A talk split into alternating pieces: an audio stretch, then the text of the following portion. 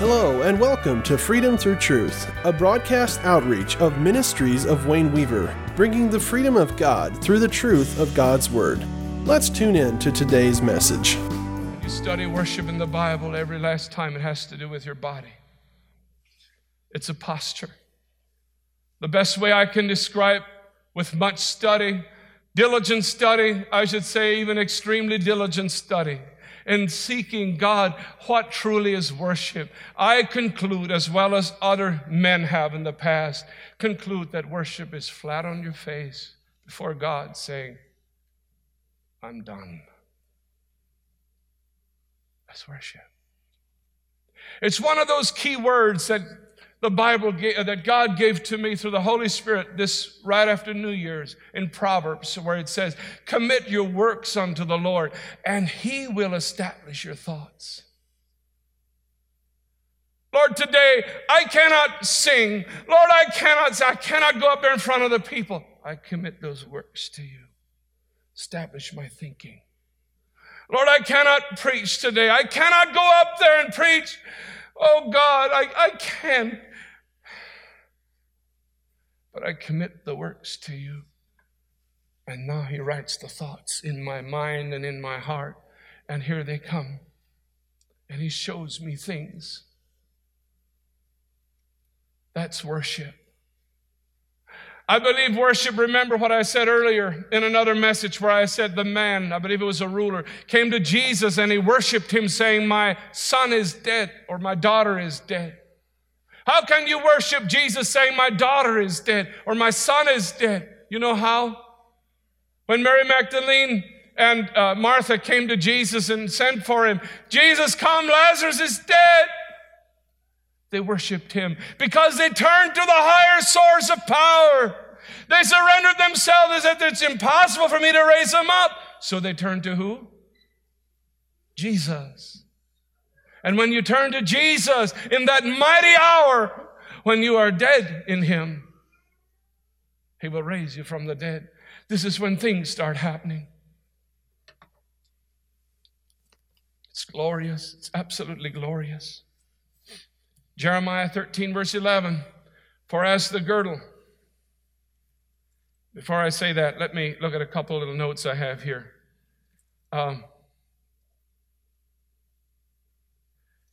I'll just read some things. I think, talking about Eve now, I think she wanted to serve God without leaning so hard on Him. She also, I intend to think that she wanted to please God with, her, with herself and her own strength.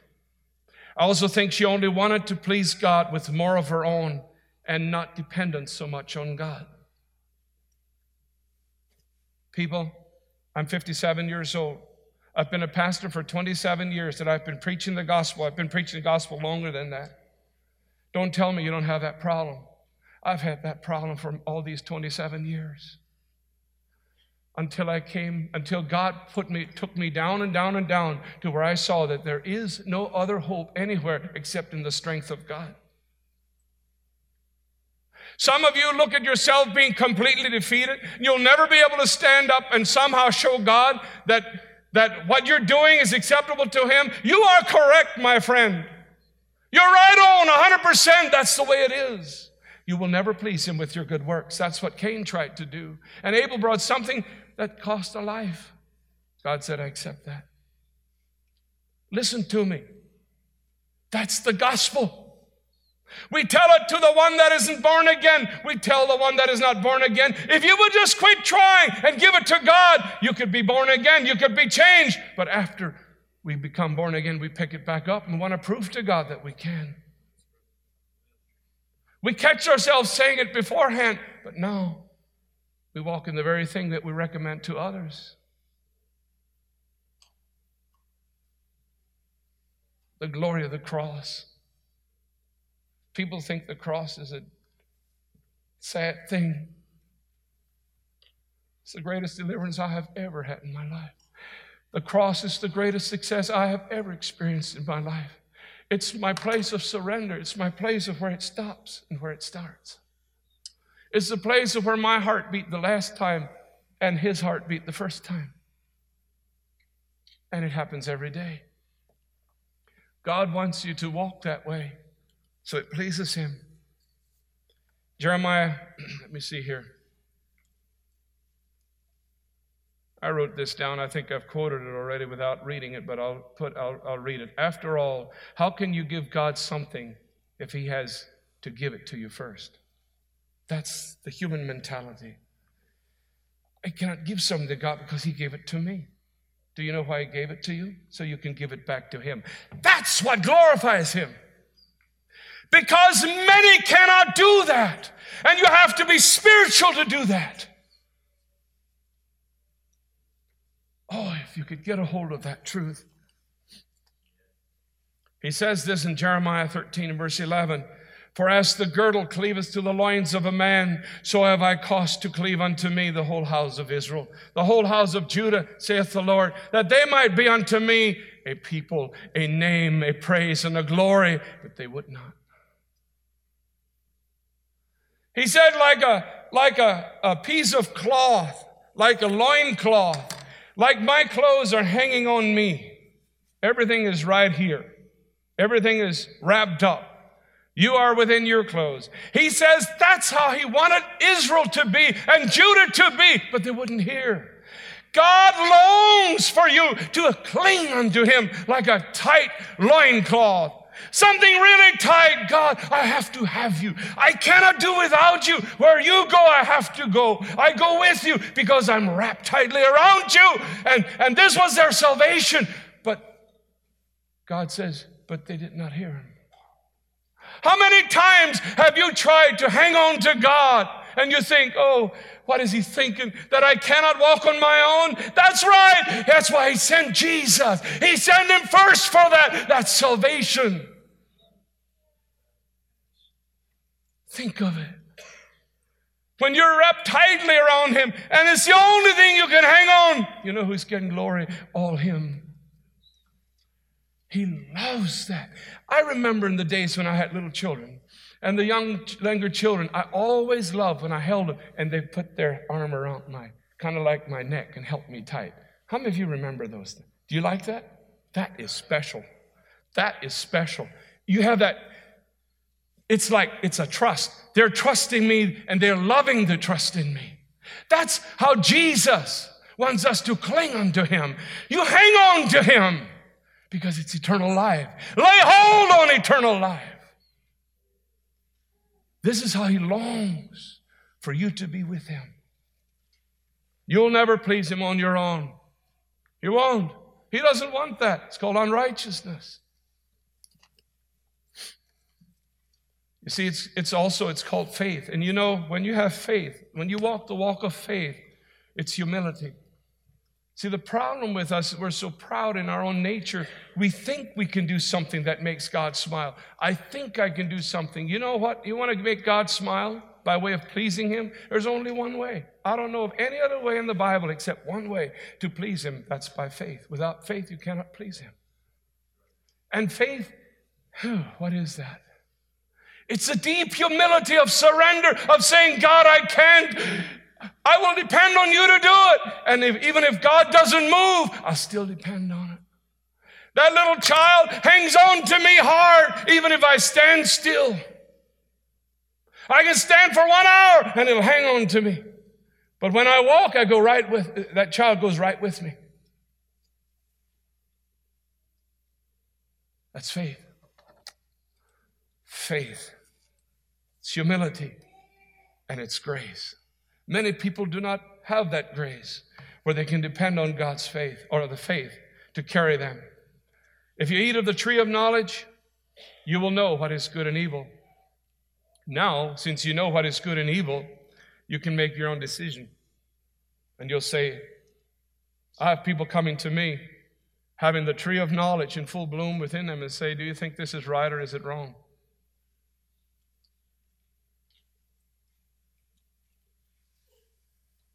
That's knowledge. Is it right or is it wrong? I have a better way of understanding that. Is it the Word? If it's not, then it's not of God. Because we live by every word that proceeds out of the mouth of God. Jeremiah 13 11 again. The garment of praise, I changed some words a little bit. The garment of praise is to lift up the trials and victories of your present and your past into the worship before Almighty God. So he had called Israel and Judah to cling to him like a loincloth for the praise and glory, but they would not. You know, because they didn't do that, he sent them into a prison. That's a waiting message that I will preach someday here. The mystery of Babylon, God's prison house. People that do not walk in that are going to go back into captivity for 70 years as a type and shadow in the Old Testament. Goes right into the controls of Babylon. Who is Babylon? It's the world. And that world will start intriguing you and interesting you, and you'll find yourself behind bars in it, and you can't get out from it because you would not trust God because you wouldn't trust Him to carry you, to be your works. It is God that is your works. It is God that is your faith. It is God that is your love. He is the sole fountain of everything. He is the eternal life. He is the spring of life. He is the healer. He is everything. That's God. Jeremiah 31 9. They shall come with weeping and with supplication will I lead them. And I will cause them to walk by the rivers of waters in a straight way wherein they shall not stumble.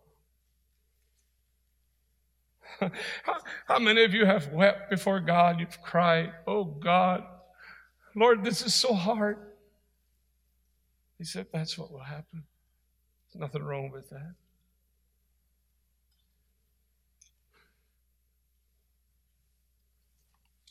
Let me read that again now. You should, you should follow that. This is, this is a tremendous good verse. Hear it. They shall come with weeping. You will come with weeping and with supplication. The word supplication means strong crying. You will come and say, Oh God, oh God, oh God, oh God. God, I need you. I need your help.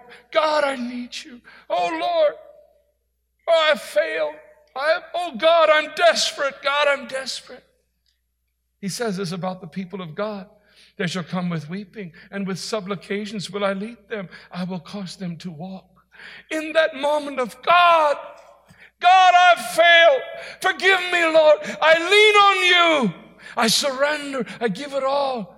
He calls that walking right next to a straight river. And until you're spiritual, you will not get it that way. The carnal man will certainly confirm in his heart at this point that God has turned himself to be his enemy. And he questions the very nature of God and his love because of the power within the strength of a carnal man.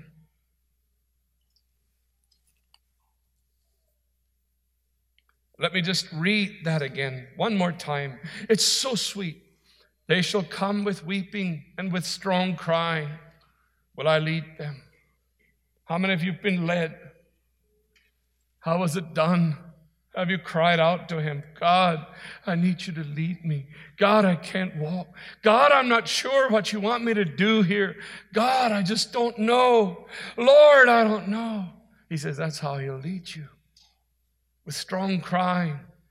I will cause them to walk by the rivers of water in a straight way, wherein they shall not stumble. Luke 137, for with God nothing shall be impossible.